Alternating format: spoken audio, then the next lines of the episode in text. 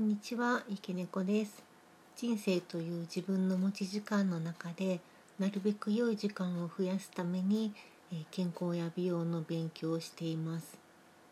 はい。で、えー前回、前々回と血流の話をしてきました。で、今回もその続きなんですけれども、ざっとおさらいすると、ね人間の体は細胞の集合体で細胞一つ一つに栄養や酸素など必要なものを届けて老廃物を回収するのは血液を流すことで行われるから血流を良くしましょうっていう話ですね。で血流を良くするってなるとドロドロをサラサラにって思い浮かべる人が多いんですけどそもそも血が足りない人が多いので、えー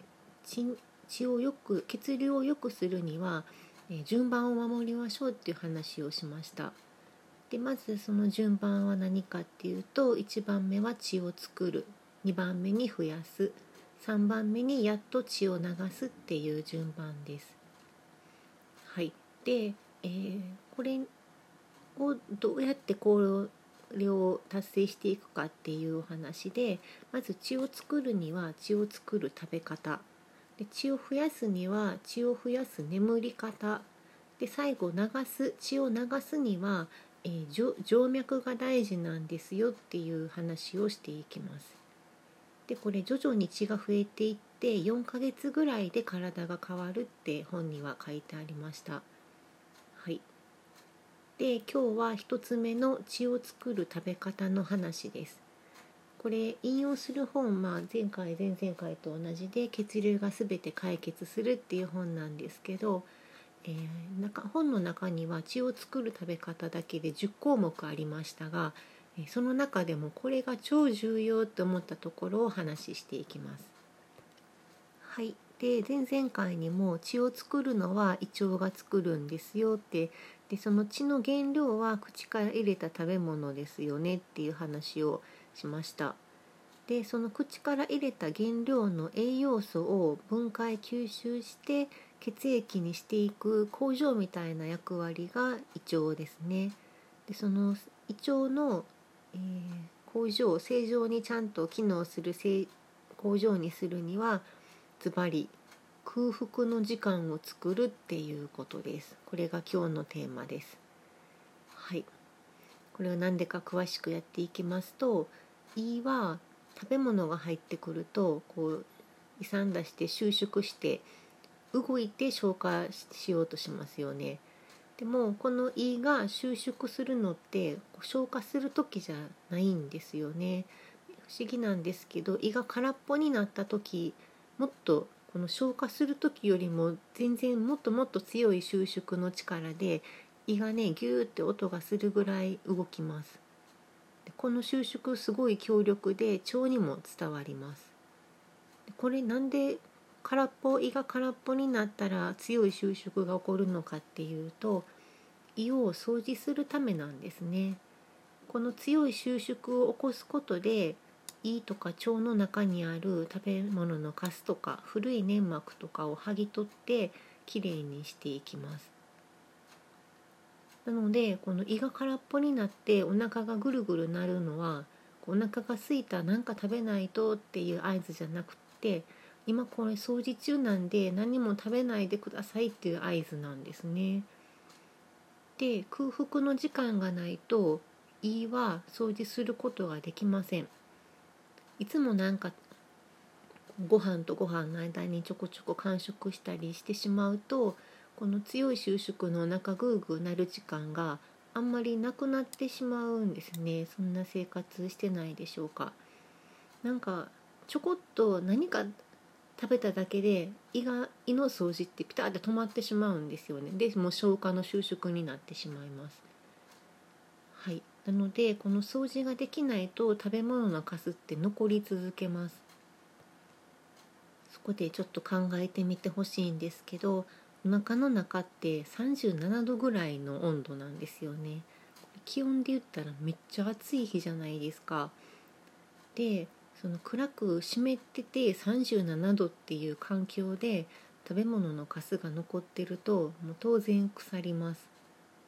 で胃腸はもう腐ったゴミに囲まれて休憩する時間もなくこう間食でね休憩する時間もなく働かされ続けるとかもうめっちゃブラックもブラックの真っ黒企業ですよね。そうすると当然胃腸は弱るし掃除されてないと効率は落ちます。栄養がちゃんと吸収されずにこう消化不良を起こして胃のもたれとか胸焼けとかの症状が出ます。はい。でこれ胃腸が一番掃除の時間が取れるタイミングってやっぱり寝てる時ですよね。で、えー、掃除の収縮運動ってこう15回から30回ほどこうギューギューってされるそうなんですけど次に食べ物が入ってこないとまたそのギューギューが終わって90分後ぐらいにまた掃除の収縮ギューギューってこれを何回も繰り返すんですって。でなんか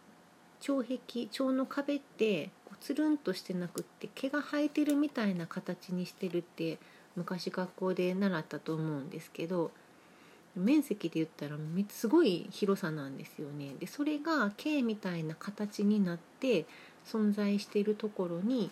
えー、掃除しようと思ったらやっぱりこの収縮時間15回から30回の収縮は何回も必要になってきます。でこの本にはちょっとその食べ物が胃に残ってると寝てる時は消化吸収の運動はしないのでもちろん掃除もできませんって書いてあったんですがなんかそれって空っぽだったら収縮の運動をするのに消化の運動はしないってどういうことなんだろうと思ってちょっと調べてみるとなんか消化吸収は寝てる時もされるっぽいです。でえー、病院のホームページだったんですけれども、えー、逆にすごい寝てると筋肉使わないしこう立ってたり体を支える体幹も使わないから血液が内臓に集まって胃腸にも集まってなんかめっちゃ吸収の効率いいらしいんですよね。でただ、えー、吸収の効率もいい上に動かないから蓄えてしまうっていう効率もよくって太りやすくなるって書いてたのでやっぱり、えー、その太ってしまうのを防ぐためにもあとその睡眠時間が長いほどきれいにできるし空腹時間が長いほど一応きれいにできるのでやっぱり夕食は控えめにするのがとっても良いとこの本にもすごい強く書いてありました。小腹が空いたくらいで寝るのがとってもいいそうです。こう寝てる間にしっかり大掃除すると朝にゴミがちゃんと出ます。でこの朝のお通じは胃腸の掃除ができた証だそうです。でもう一つ、えー、改善されたっていう目安にこう朝ちゃんとお腹が空いてるっていうことも目安になるそうです。はい。きちんと毎日胃腸が掃除されていることで毎日その胃腸の健康も保てて正常に機能するようになって十分に栄養を消化吸収できて血を作るっていうことができます。はいでさらに夜の空腹には特典がありますと最後に書かれてましたそれは善玉ホルモンのアリポネクチンっていうものの分泌が活発になって血管の掃除も行われるそうです。でさらにさらにですよ。若返え若返りホルモンである成長ホルモンの分泌も活発になってこうシワの予防になったり肌のツヤや張りを出しますと。これだけでもう空腹で寝ようって思いますよね。はい、そんなわけでこう胃腸が元気になるのはもちろんなんですけどこう体が活性化するために夜の空腹にはチャレンジしてみる価値があると思います。はい。以上で今日は血を作る食べ方10項目のうちの一つ空腹が良いでした。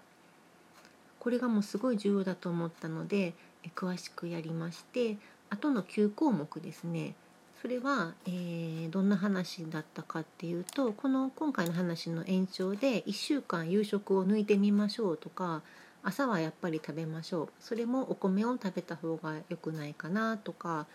こう旬のものを食べようとか大食い早食いは胃腸が下がるイカ水とかの原因になってやっぱり効率悪くなるから大食い早食いやめましょうとかえー、血が不足している人はもうマクロビとかはせずにお肉それも鶏肉を食べましょうとか、えー、食事は感謝しながらゆっくりしましょうとかそういうお話でした。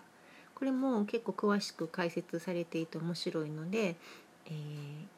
詳しく知りたい方は血流が全て解決するっていうえー、っと漢方薬剤師の堀江昭義先生の本です。これ読んでみてください。はい、えー、次回は血を増やすための眠り方っていう話をします。はい。なので次も聞いてもらえると嬉しいです。今日は最後まで聞いてくださってありがとうございました。空腹で寝たらお肌にもいいですよ。はい。ではさようなら。